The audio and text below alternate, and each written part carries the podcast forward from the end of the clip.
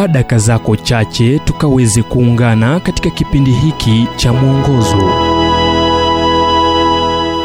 Mchepuo ndio njia, sehemu ya pili. Kitabu cha Isaya mlango wa 55 mstari wa 8 kinatuarifu kwamba maana mawazo yangu si mawazo yenu, wala njia zenu si zangu, asema Bwana.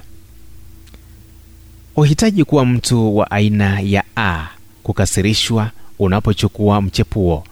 Michepuo huharibu mipango yako, hubadili ratiba yako, husababisha kuchelewa kusikotarajiwa, hukupeleka mahali ambapo hukutaka kwenda. Ila kweli ni kuwa maisha yamejaa mchepuo. Wakati si rahisi, unaweza jifunza kuwa mchepuo ni njia, na unapotambua hivyo inashangaza jinsi mtazamo wako unavyobadilika.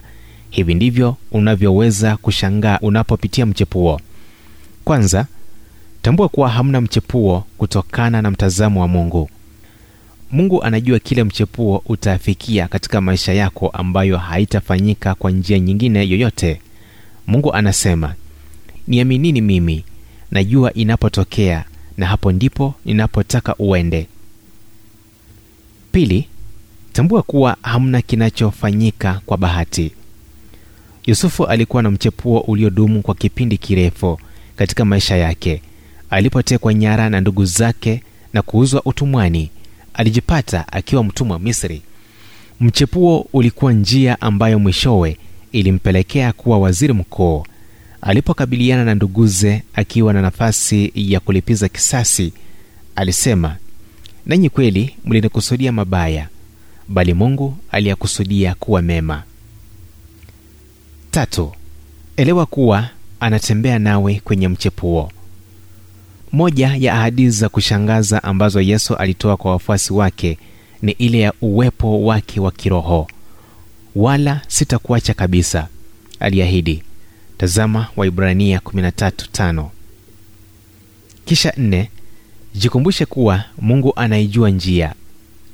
Wakati nikiwa kwenye mchepuo na kuwa na woga, ila nafaa kukumbuka kuwa Mungu aliifanya mandhari, hajawahi potea.